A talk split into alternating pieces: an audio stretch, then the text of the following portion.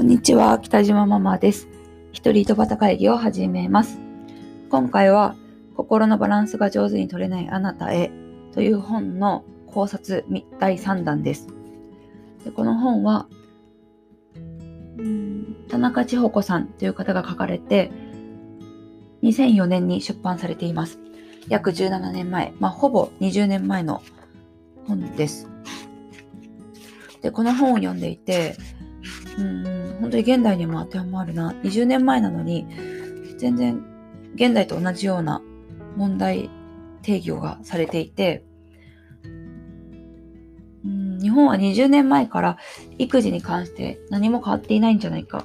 まあ、物価とか経済に関しても20年前から全然変わっていないっていうあの考察もありますけども、育児に関しても全然変わっていないんじゃないかっていうなんか恐ろしい事実をこの本から読み取れました。でまず、この本書の中で母親の悲鳴を受け止めてほしいっていう内容があって、うんえー、何ページだったっけな。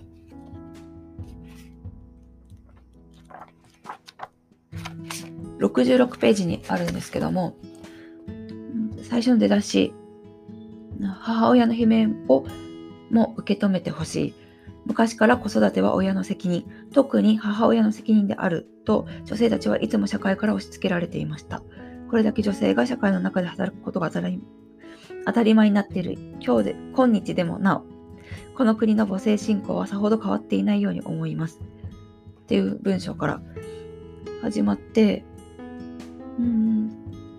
肝心の家族の中でまだまだ母親は孤独です。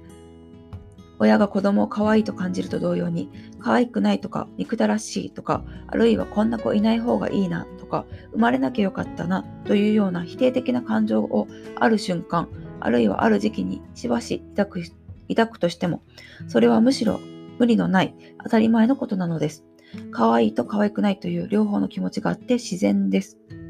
っていうふうに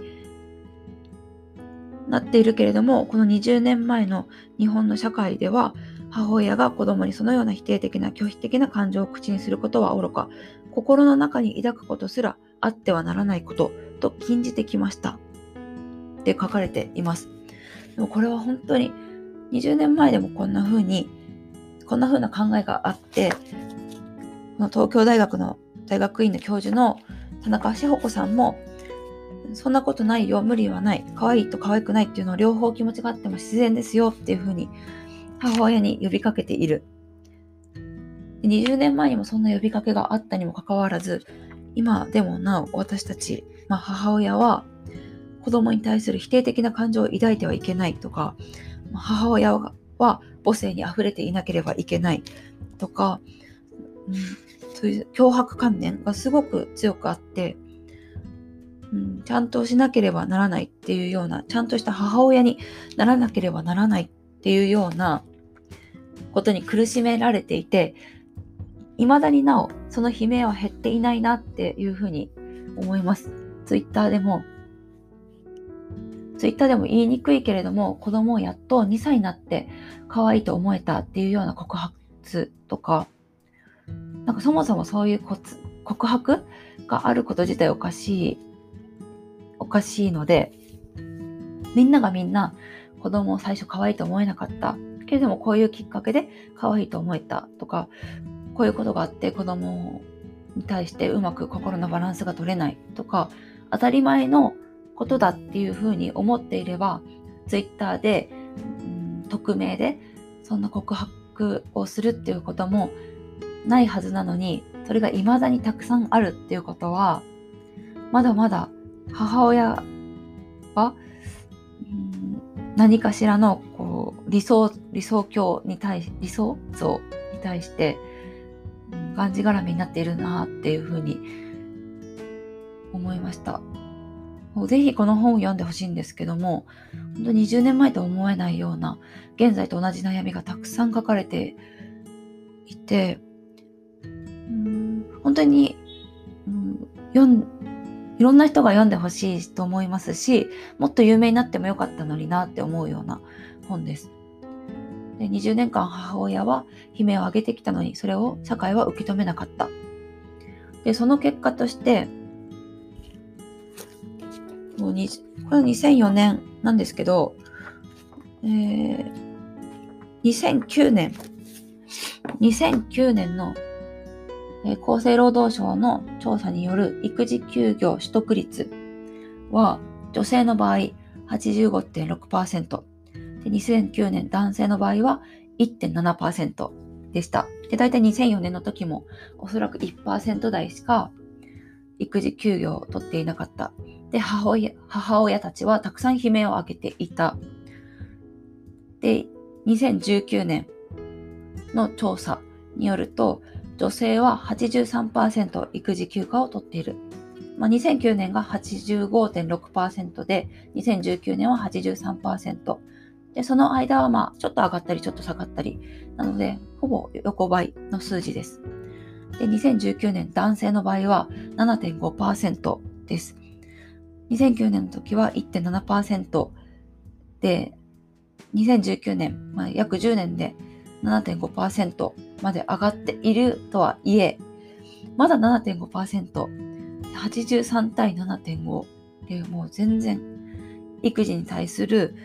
責任感というか、責任の所在が、子供に対する責任の所在が母親に傾いているなというのが、この育児休暇率、あ育児休業取得率からもわかります。まあこの約20年間、ほぼ約20年間で、同じような声がずっとあって、で数値としてはほとんど変わっていない。社会はそういった女性の声を全然受け止めてこなかったんだな。いや、受け止めてきて頑張ってきた人たちもいるかもしれないけれども、それが全く受け入れられなかったというのが、うん、数字として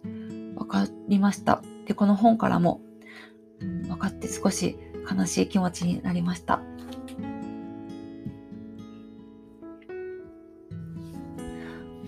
この本の中では母親母親と子供に関する内的な心のバランスについて多く述べられています。で最初に断りが入っているんですけども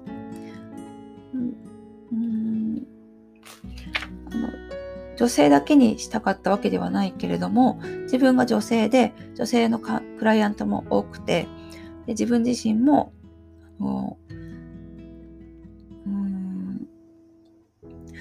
まあ、書き手である、私が女性であるということと関係するかもしれないし、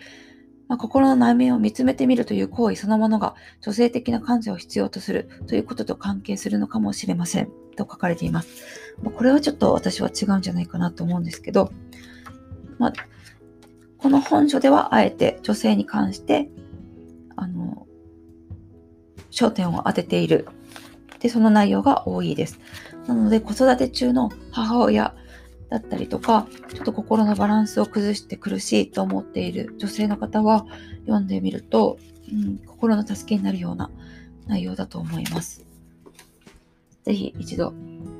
まあ、読んでみてください。まあ、心のバランスが上手に取れないあなたへ読んでの考察でした。